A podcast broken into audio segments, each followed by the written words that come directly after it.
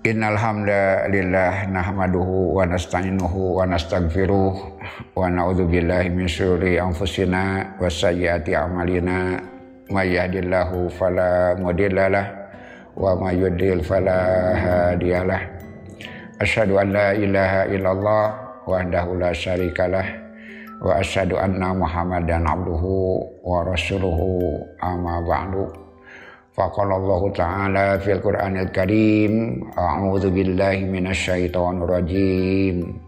Ya ayyuhalladzina amanu taqullaha haqqa tuqatih wa la tamutunna illa wa antum muslimun. Para pendengar, alhamdulillah kita bertemu dalam acara yang insya Allah akan bermanfaat dan maslahat buat kita dalam acara bagaimana kita bisa merenungkan tentang kasih sayang Allah dan bagaimana kita bisa memaksimalkan ikhtiar kita untuk berbakti kepadanya dengan sekaligus kita membangun masa depan kebaikan dunia dan akhirat. Allah Subhanahu wa taala memberikan kepada kita akal sehat, kemudian fisik yang segar, terutama yang paling utama adalah hidayah Allah Subhanahu wa taala sehingga kita bisa istiqomah di dalam jalannya dan kemudian kita bisa nikmat merasa bahagia hidup di dalam jalan Allah Subhanahu wa taala.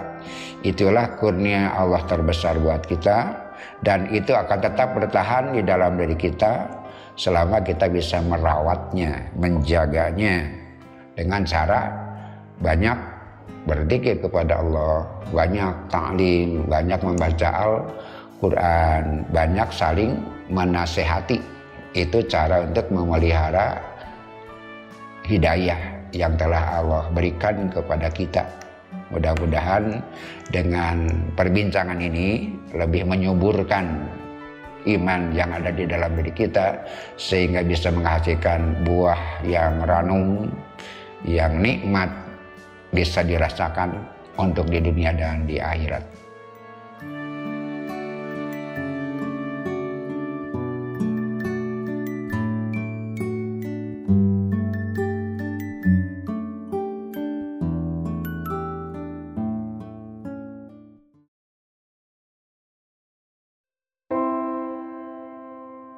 Kemudian tentang keadilan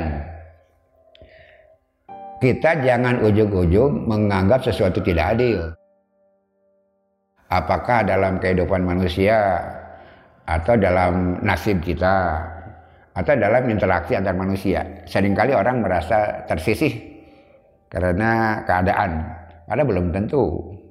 Boleh jadi kita sendiri yang tidak memposisikan diri memantaskan di pihak yang menang kita kalah karena kita memantaskan diri di tempat yang yang kalah. Jadi orang kalah karena pertarungan itu terhormat, tapi orang kalah karena pantas kalah itu kan salah kita. kita memposisikan diri menjadi orang yang pantas kalah. Kita kedua, kita malas, kita putus asa, kita pesimis, kita sendiri yang sedang memposisikan diri di pihak yang kalah. Kan Allah di hadis kursi berkata, kata Allah, anak indah doni abdi. Aku ada pada sangka manusia. Ketika manusia bersangka baik aku baik. Ketika manusia bersangka buruk buruk. Kenyataan buat manusia gitu. Kenapa? Karena kan orang dibentuk oleh pikirannya ketika pikirannya menganggap buruk buruk. Ketika menganggap dirinya orang kalah ya kalah Sebenarnya jangan menyerah terhadap keadaan, jangan ujung-ujung kita ini kalah. Jangan ujung-ujung kita tidak di, diberi keadilan, barangkali kita belum cukup eh, kesempatan, belum cukup ikhtiar. Yang yang bisa adil seadil-adilnya hanya Allah. Manusia tidak akan mampu punya anak lebih dari satu. Apakah cintanya rata? Tidak mungkin. Itu hak ibu dan bapak. Tapi kalau kita berpikir mereka tidak adil, jangan. Tidak usah. Kenapa? Banyak sisi lain yang mereka lakukan sama rata dengan kita. Umumnya ketika dilahirkan kan kita diadilkan oleh ibu dan ayah. Tapi dalam kandungan kemudian orang tua memperlakukan kita berbeda dengan yang lain dalam pengertian kata kita merasa bahwa kita tidak diadilkan, jangan berpikir seperti itu dan tidak usah menuntut. Kenapa itu hak mereka. Sikap dohir orang tua semestinya adil. Sikap dohir semestinya adil. Hal-hal yang bisa diukur secara uh, matematis mestinya adil. Walaupun dalam kecenderungan hati itu tidak mungkin.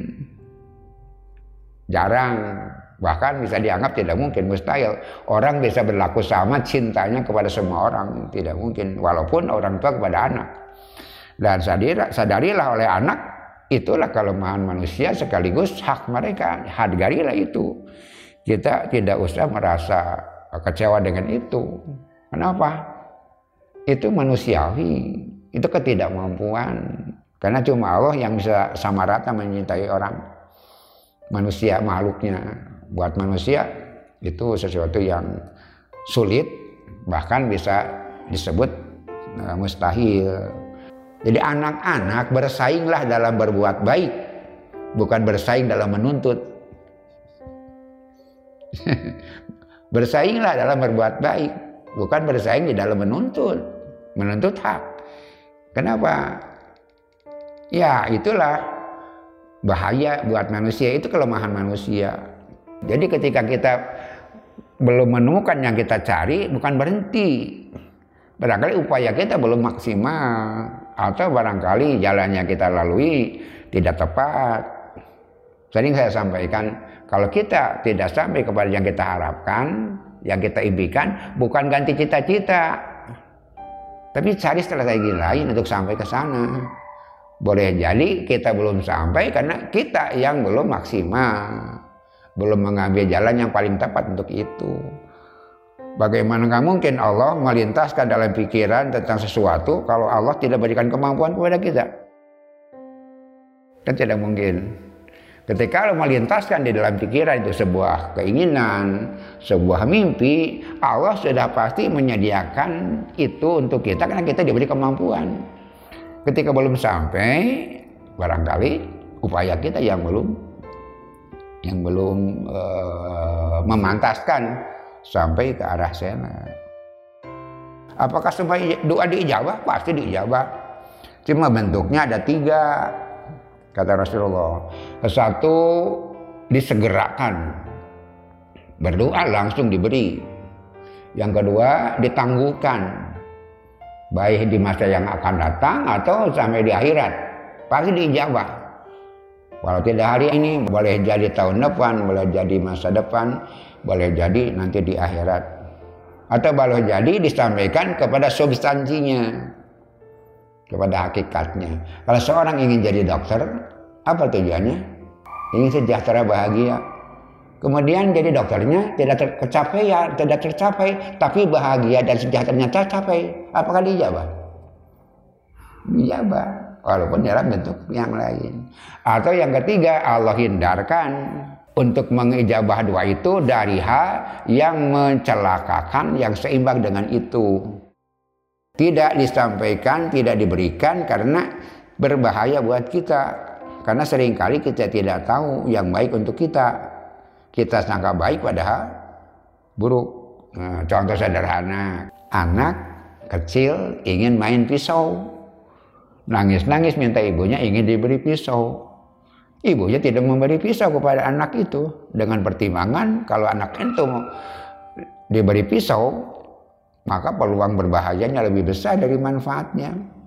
Maka ibunya tidak memberi pisau itu. Apakah itu mengijabah atau tidak? Hakikatnya diijabah dengan cara dihindarkan dari bahaya yang seimbang dengan itu. Jadi doa selamanya diijabah.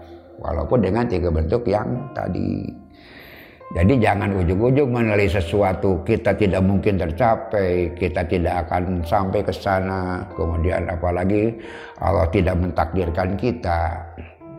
Tapi laksanakan dengan segenap ikhtiar maksimal dan setelah itu berilah kesempatan Allah mewujudkan skenario nya buat kita dan setiap yang sampai Allah sampaikan untuk kita pasti baik untuk kita apa pun yang Allah berikan kepada kita itu pasti baik untuk kita sering kali saya sampaikan kalau manis itu nutrisi kalau pahit itu obat kalau berat itu untuk memberi kita tenaga. Kalau sulit itu untuk memberi kita kecerdasan, mencari jalan keluar. Atau kadang-kadang yang kita inginkan tidak tercapai, barangkali Allah sedang mengajarkan kita sabar. Kapan kita bisa sabar dan tabah kalau semua keinginan tercapai?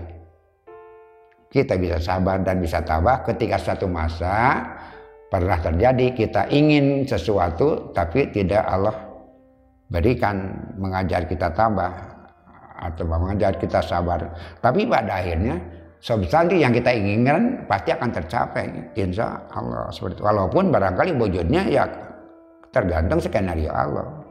Tidak ada skenario Allah ada skenario kita. Ketika sudah kita sudah selesai itu adalah yang mesti kita pertanggungjawabkan. Kemudian pada akhirnya adalah keputusan Allah.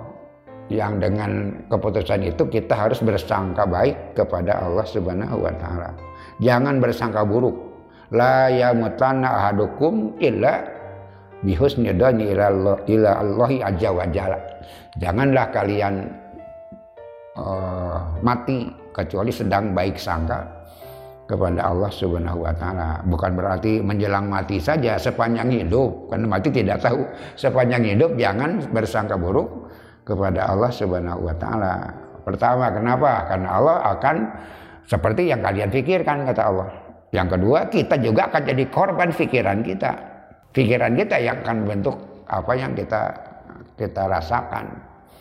Walaupun sesuatu itu baik, kalau kita pikiran kita jelek, tapi walaupun dalam tanda petik pahit, tapi kalau kita positif, kan jadi kebaikan juga untuk kita.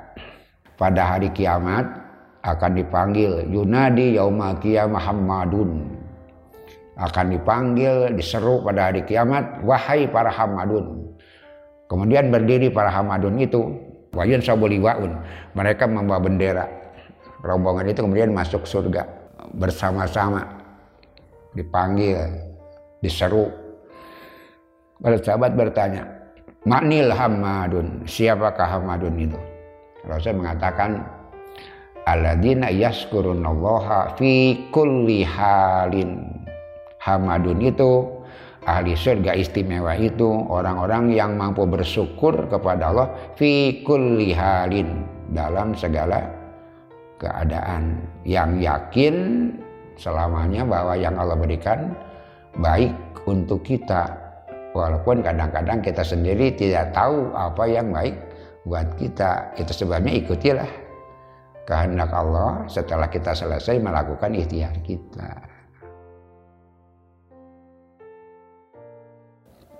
semua yang Allah uh, takdirkan kepada kita semuanya baik bersangka baiklah kepada Allah karena dengan itu kita akan lebih bahagia dan kadang-kadang kita menderita karena pikiran kita.